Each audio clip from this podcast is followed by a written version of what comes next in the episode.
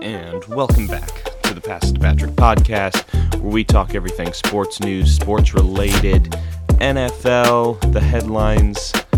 We did not have a podcast episode last week, but hey, Deshaun Watson suspended six games. Um, the NFL has appealed, so we will see what happens.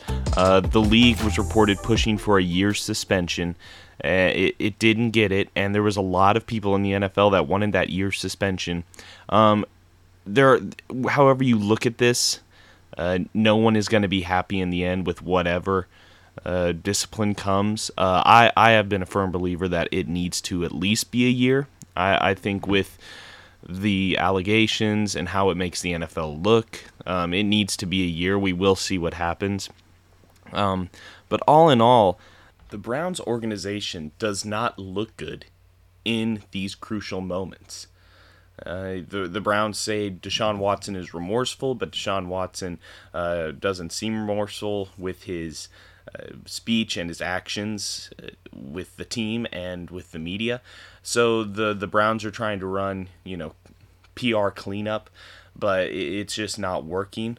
And all in all, the the Browns this is what we've seen with the Browns. They can't get out of their own way. They have to lean into dysfunction, and it's something that NFL teams, some of them, just lean into it. And uh, I know what it's like uh, to have a team like that.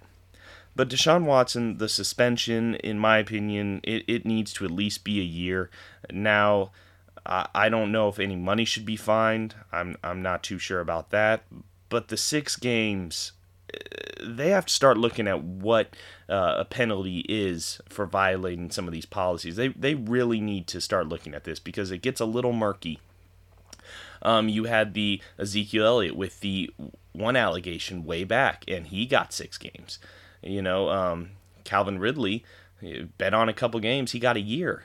Uh, the the Dolphins, which we're going to talk about, uh, they lost a draft pick, and the owner was fine. But w- whatever, you know, billionaire, you find him a million and some dollars, and you take one of his two draft picks away in the NFL draft this coming year. That doesn't exactly do a lot. it doesn't exactly bring the pain to the team, if you'll say. So they they really need to get some of their policies figured out. Uh, when it comes to Deshaun Watson, uh, year suspension, in my opinion the, the I think the league wants to put push for an indefinite uh, suspension, uh, commissioner's exempt list. So Goodell will reevaluate. I don't know if they'll get that. They may have to settle with a certain amount of games. And honestly, the, the NFL has the final say here. If they want to, they can bring the hammer down on the Browns organization and Deshaun Watson. Have to wait and see. Interesting storyline. Going to follow it very closely a lot of fines have been going around now. Apparently, the Dolphins and Tom Brady tampered uh, together, and uh, also with Sean Payton. So the Dolphins broke the tampering rules. I'm I'm not too concerned about that. Players tamper, owners tamper, coaches tamper. it just happens. Um, the allegation, though, that Brian Flores made is presumably what they are fining them for. It's very uh, messy with how they're doing it. Apparently, he quote unquote to them, he was joking when he told Brian Flores uh, to throw games, so we need a better draft position. Brian Flores says he was serious and he offered him a hundred thousand to do it. The owner, of course, made his appeal, and the NFL backed the owner and said he was joking, and they slapped a fine on him. Um, $1.2 million fine for somebody that's worth over $8 billion isn't exactly hurting him. And they also took one of his two draft picks away, which does nothing. You should have taken both of those draft picks away uh, to send a message about this kind of behavior because the Dolphins have broken the integrity of the Shield, just like Calvin Ridley did. When Calvin Ridley bet on those games, he did uh, break the integrity of the Shield and, you know, put the NFL at risk. And so when an owner does that, though, he gets a couple months banned from the facility, whatever, a draft pick, whatever, money, doesn't matter. He should have been banned a year, both draft picks taken, and at least a $150 million fine. Easy. Send, send a message. Maybe even take a couple more picks out of the following years. Send a message with that. The NFL needs to start uh, having guidelines in place and policies so there is a direction to go with this. Um, when the judge ruled on the Deshaun Watson hearing, um, she said, This is what the NFL is giving me. And honestly, th- what is she supposed to do? Because the NFL has been inconsistent with their policies. Put something in writing. The NFL still hasn't done that. They need some uh, guidelines strictly set up for things. And if they do that, then I think it'll get a lot easier and the process will be better with these things. But the NFL will always back the owners. they'll they'll always, you know, back the owners and because technically Goodell works for the commissioners, so he can't really touch the commissioners. Or I mean, excuse me, the commissioner can't really touch the owners uh, with any huge penalties or fines because he, works for them. They run the NFL, so must be nice to be king in the NFL uh, because you you don't get touched. But anyone else breaks the rules and gone for a year. And now the whole Deshaun Watson thing is just mind blowing. Twenty uh, some sexual assault allegations and cases, and gonna get six games, while uh, Calvin Ridley gets a year. so no wonder the NFL is going to appeal it. They're going to see what they can do about extending it. I think that's good. I think they at least need to get a full year uh, on the books for Deshaun Watson. I don't I don't know about taking any money, uh, but he needs to miss another year. Um, he's going to miss six games as it is. We'll see if they if they try to push for eight games, maybe try and go uh, 12 games. Who knows? But I would like to see a year, and I think that's what they're going to try and push for. I think a year is what Goodell wants and the NFL. Without a year, you're going to face some public backlash. You just are. You you just are now. You know, there there's there's so many uh, different ways that this could go and could end up but I see the most likely way for a year's suspension. And NFL training camp is in full swing. We're getting ready for the preseason coming up, preseason games, and then we're only under, well, we're, we're about a month and a half away from uh, game starting, month and 10 days or something like that. And I, am excited. Can't wait for the regular season. We're going to do my weekly picks as always here on the podcast. We didn't get an episode last week, stuff came up. Uh, apologize for that, but we are back on track. We are uh, ready to get the NFL season going. The NBA stories, they haven't stopped. Um, but right now, everything's at a stalemate in the NBA. It's hard to talk a little bit more about the NBA because everything's at a stalemate. Kevin Durant still wants out. Kyrie Irving still wants out, apparently. You know, now he's he's optioned in, but who knows what's going on in that organization. I'd assume he wants out like KD. he just opted in so he can get the money. Um, so we'll, see what happens with that. But the Dallas Cowboys are a team I want to talk about because on their depth chart for their wide receivers, they've had some injuries. This has been one of the stories coming out. Um, they active, the active wide receivers are CeeDee Lamb and Jalen Tolbert. The injured wide receivers are James Washington, Michael Gallup. The departed are Amari Cooper and Cedric Wilson. The Cowboys are putting all their eggs in one basket, and that basket is named CeeDee Lamb. And uh, this is what gets me about the Cowboys because I want to talk a little bit about Jerry. And apparently, the world's largest um, sports organization makes the most money, worth the most, the Dallas Cowboys. Um, but yet, they don't want to spend money on a receiver.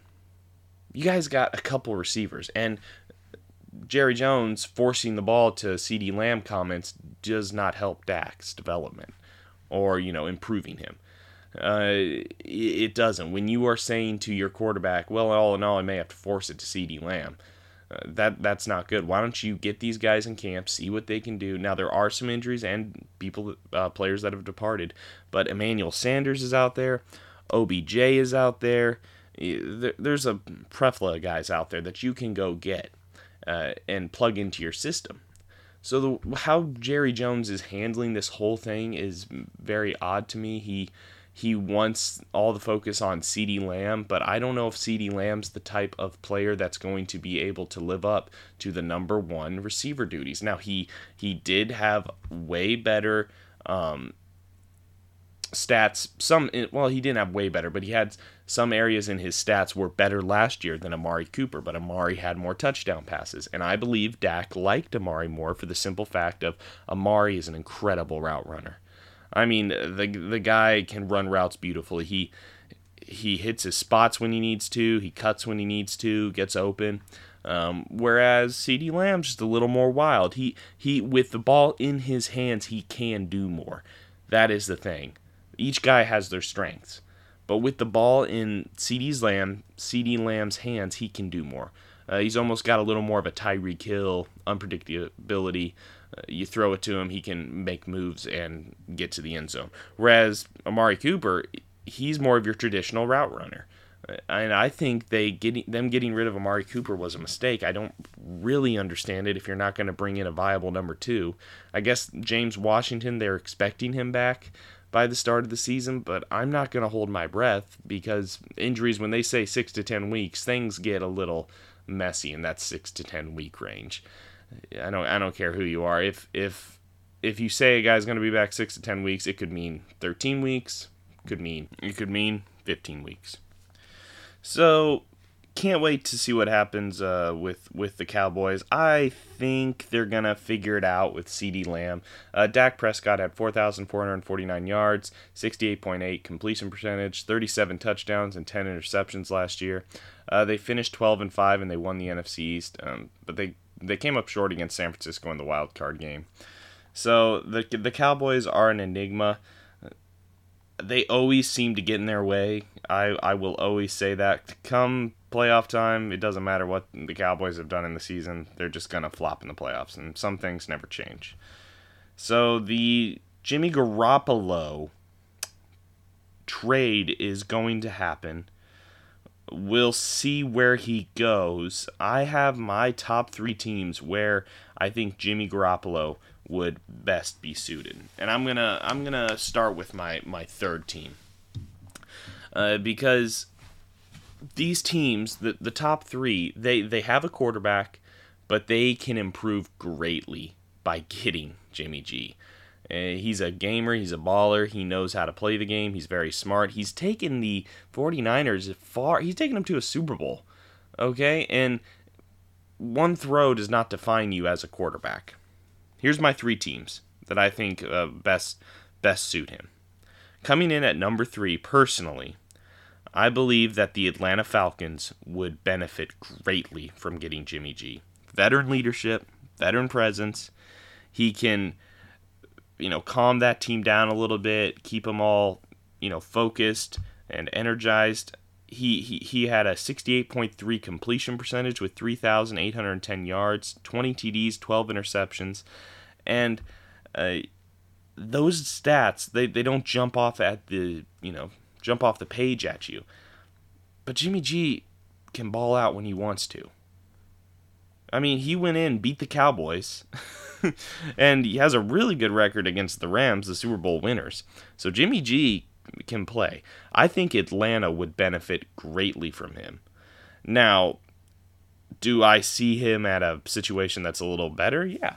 My number two team is the Seahawks and that's an in division rival, so they'll want a little more. But the Seahawks need a quarterback desperately, and Jimmy G can give them um, that bridge quarterback until they can draft and find their next superstar quarterback. He can give them that bridge. Uh, the Seahawks do have some issues. They do have uh, what's his name? Gosh, Drew Lock. They got Drew Lock. I think they got Geno Smith still. Um, I th- I think Jimmy G though is who you would have to go out and get to at least put yourself in you know contention for playoff run or something of that nature. Uh, now the Seahawks could be tanking, so that that's always an option to look at it. They could be tanking. They may want a better draft pick. If so, Pete Carroll uh, doesn't mind tanking, but I think that they want to compete still, and I don't think that's the kind of coach Pete Carroll is. So I think it, they would benefit extremely from going out and getting Jimmy G. And my number one team for Jimmy G is the New York Giants. Now, like I said, we're going to see what Daniel Jones has. This year, I believe, is it for Daniel Jones. He's he's got to show them something. I think he will get benched after eight games if he's struggling. If they end up starting him, um, I think they should just trade trade for Jimmy G. Just send some picks. Jimmy G can get your franchise on track like that. Uh, I'm a Washington fan, so I get to, you know watch the Giants every other year, and honestly, they haven't improved at all. They're the worst team in the NFC East. I'll even say Washington's have been third worst, but we're not last. That would be the Giants. They have not done anything. Uh, they've squandered Saquon Barkley. Uh, they they seem to be getting in their own way with every situation. So, all in all, where Jimmy G goes, ultimately is who's going to give them the best picks, who's going to be able to uh, sweeten the pot for San Francisco. But my number one team is the Giants. You, you got to get to the Giants if you're Jimmy G. It's New York, it's big city. People love Jimmy G.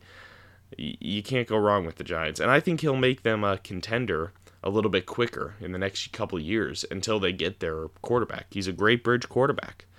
All those all these teams could benefit from him. And I, I hate the notion that he can't win and he's not a winner because I think he's even a little better than Alex Smith was when he was with the Chiefs. I I do. I think I think maybe the mobility isn't as great as Alex Smith, but I think the decision making, uh, Alex Smith, that's that's who everyone always compared him to. Um, Alex Smith would hold out and he would pass the ball. He wouldn't go deep with the ball. He never would. But Jimmy G has gone deep with the ball. Uh, now it is a little more dink and dunk uh, to his receivers, but I've seen Jimmy G uncork it a couple times. And I I I'm very interested to see what the 49ers do with Trey Lance. I personally think Jimmy G was gonna. I think you could have started Jimmy G another year and given Trey Lance another year because honestly, Trey Lance has not played many games. He could come out and be amazing. He could come out and struggle. He's a wild card. The 49ers, uh, they're a very interesting team to watch this year because of those things. Now, granted, Kyle Shanahan's going to have that run game going he's going to have his running backs. He's going to be game planning. When you have Kyle Shanahan, everything opens up and everything becomes a little bit easier when you have him as your head coach. He game plans so well, and the play calling is is amazing. I mean, he's he's had the upper hand on the Rams, Super Bowl winning champions. He went into Dallas and won. He went into uh, Green Bay and won. The the guy is a clutch coach, and Jimmy G. They had something working there. So we'll see what happens with the 49ers. I think they're going to be dangerous this year. I personally think Trey Lance will have a good season, not an amazing season, but he will be good and get them to the playoffs because they already have a great team with a great defense. So you you just need somebody that can, you know, that and they're they're a run heavy team. So you you just need somebody a running quarterback is deadly. You saw Kyle Shanahan. I saw him firsthand when he coached RG3 in Washington. The game planning was sensational. Uh, him and his dad Mike Shanahan they they moved RG3 around the pocket. They created run plays. Uh, they they used him so well with that run game. That's why it was so lethal because the the Shanahans typically have the mindset of run first. So when you have that mindset, you can, they they're the notorious for plugging any running back in and making it work. I mean, Alfred Morris is an amazing talent. Don't get me wrong, but you know he's Alfred Morris. But look, he had 1,600 yards and then like 1,300 the next year with the Washington uh, Commanders. So when he was there, they made it work, and then they made it work with a number of guys. They had Roy Helu. Uh, they had oh man, I'm forgetting some of their names but they had a lot of running backs that they made work. Uh, so that's what the Shanahans do, and that's what the 49ers are going to do. They're go- always going to rely on that run game. Uh, now they'll just have maybe a little bit more of a lethal uh, running quarterback. Also, a more, I think, lethal in arm strength. Trey Lance, we have yet to see the accuracy, what he can do. He may be very accurate, but there is no denying Trey Lance has a stronger arm than Jimmy G. More mobile, stronger arm, We'll see about the accuracy. I like Jimmy G's intangibles, his basic intangibles, how he can maneuver the pocket and find the open receiver and make an accurate throw. I do love those qualities about Jimmy G. Can't wait to see what happens with the 49ers. Very excited. 49ers fans always have something to get excited about. So, I'm ready for my favorite favorite segment. It's one that I hold dear to my heart uh, my highs and lows of the week. I mean, I dropped out in the fourth grade to run drugs to support my nano. That means you haven't known the triumphs and defeats, the epic highs and lows of high school football. There's so many epic highs and lows. So many in life. With football, basketball, baseball, it doesn't really matter. Uh, we're going to start out with my low of the week. This is what I'm not excited about.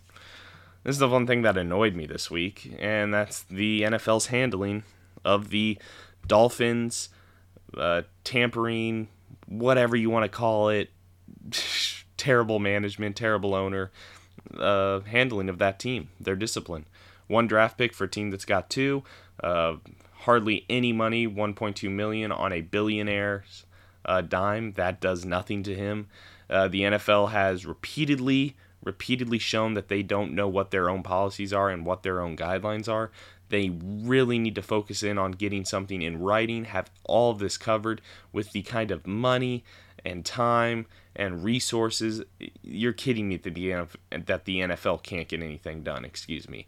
So the NFL has a lot of work to do. Is one of the most annoying things that I saw this entire week. Uh, just them handling the situation there in Miami. Uh, would it have been amazing to see Tom Brady and Sean Payton? Yes. Would it have been more amazing for Brian Flores and Tom Brady? That would have been fine too. Brian Flores was an amazing coach. I think that the owner screwed up. Um, and yeah, just a sucky situation. Now, my high of the week. This is what I am extremely excited about. And that is Juan Soto being traded to the San Diego Padres. I mean, wow. There, there were a few teams in the running. There were the Mets, everyone was saying. Uh, there was the Cardinals. I forget if it was the, you know, one of the, I forget if it was like, was it the LA Dodgers too? I thought they were somebody that they could trade for. But the San Diego Padres, great trade, I think, for them. They not only got him, but they put, picked up Hader uh, Josh Hader from the Brewers, and that that big three now with Fernando, uh, Soto, and Machado, uh, Manny Machado. They they have a great team, and they're gonna make a deep uh, playoff push, I believe. The Padres, and we we don't talk a lot of baseball on this podcast, but this trade was exciting. Uh, now Soto's gonna get paid, that's for sure. He's been having a great couple months and the, the Fernando Tatis with that athleticism of him, the speed, Manny Machado, uh, and then you got Soto coming in with his athleticism and his power. It's just it works. Machado's got power. These guys are going to be hitting homers uh, whenever Fernando gets back on track too. We don't talk a lot of baseball, but I love seeing that. And they got Hader, who is a great pitcher. Uh, this team has a lot to look forward to, and these fans honestly should be hyped because this team is, in contention now, uh, big time. Uh, we still didn't see Ohtani move. Uh, we we don't haven't seen that yet, so we'll, we'll see what happens with that. But it, exciting times there in San Diego.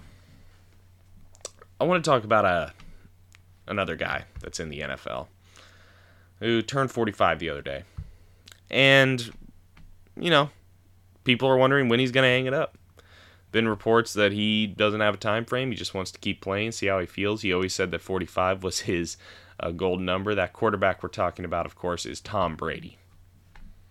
we're going to talk a little bit about what I think if he will, how many more years he'll play, uh, what's his mindset going to be, are they going to win?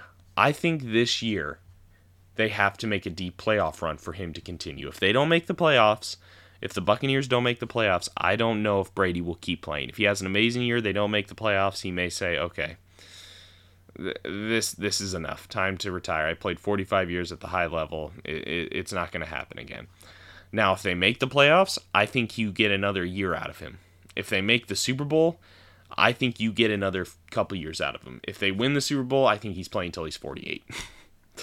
I just do. I don't think you can put a time frame on when Tom Brady's gonna hang it up. When he's ready to retire, he'll let everyone know he's ready to retire. I think I think it annoyed him that a story broke that he was retiring before he announced it. I think he's got an ego where, you know, and rightfully so, he's one of the greatest quarterbacks ever to play the game, the greatest. Um, he wants to be the one that comes out and say, I'm retiring. I don't think he wants ESPN breaking a story. I think something got out this past year for him retiring. I think he went with it, and then he came back and made them look, You know, even I posted that he was retiring. I, I bought into it, um, and he did retire, but really he didn't. He always knew he wasn't. so I think he got a little taste of retirement. He did sign that big deal with Fox after he's done playing to multi-million dollar deal to come and talk football and all that stuff. So I think that's exciting for him. But if he gets the Super Bowl and wins one more, I think he's playing until he's 48. I just do. I don't. I think he's going to keep going. Uh, he he has that competitive fire, and he spent so much time in the NFL. Uh, I I am done betting on when Tom Brady's going to hang it up. He, he he's not going to hang it up. That's what we all need to tell ourselves until he decides to uh, go home and give up football. But there's nothing that replaces football, and he knows that. He loves competing. He loves the competitive edge. There's nothing that can replace it. You you get that competitive edge and you get that team camaraderie with football. It, even calling the games, uh, people have said even calling the games, talking, uh, even coaching, nothing, nothing quite compares to playing. I believe that's true. So Tom Brady, never underestimate him what he's going to do this year. Do I think the Bucs are going to win it? I think they are a team that can make a deep playoff run. Do I see them getting to the Super Bowl? There are so many good teams. Um, they're definitely, you know, definitely top three in the NFC uh, to get to the Super Bowl. But can they get by the Rams? You know, it, it it's really tough to say because the NFC also has the Aaron Rodgers and the Packers. Those teams, those three teams, the Packers, the Bucs, and the Rams are all going to be in that mix uh, late. And you never know, there could be a sleeper team with a rookie like the 49ers who gets a little fire under their belt and they make uh, a deep playoff run too as as well. So y- you just don't know. But I believe that with Tom Brady on that team, they're instant contenders, which is no surprise. If he would have went to Miami with Sean Payton, oh my God, I think that's what he wanted to do. He wanted to go there. He wanted to beat Belichick twice twice a year for a couple years there. I think that was his goal. But he wanted Sean Payton too, and that that deal fell apart. And now he's back in Tampa. Sean Payton's not coaching right now do do I think Tom Brady would change teams again? That is a very interesting uh, topic too. Even if even if he finishes this year and he's like, you know what, I want to play another year. Do you leave the Bucs if you make the playoffs and win the Super Bowl, or just make the playoffs? I, I don't know. I think if the situation's right and you got all the pieces there in Miami and you can win, I think yeah, easy you you'd uh, switch to Miami to try and win and win a couple, play a couple years in your division that you played in for 20 some years. Will he do that? I don't know. It's always it's always hard to tell with with what Tom Brady's going to do. but the the NFL is going to be definitely exciting this year. Uh, we're going to keep our eyes on the Deshaun Watson story. Will he be suspended? Um, that's one team I can say that aren't gonna that isn't gonna win this year. I don't care who's starting quarterback for him. The Browns. I, I don't care. I'll just make the prediction now. Tom Brady could be starting quarterback for the Browns this year, and they're not winning because the Browns are just dysfunctional. Tom Brady can elevate so much, but I don't think Tom Brady can elevate that franchise. I just don't think. I just don't think he can. Um, we're gonna follow that story with Sean Watson. Also, I'm very interested when Lamar's contract is gonna get signed.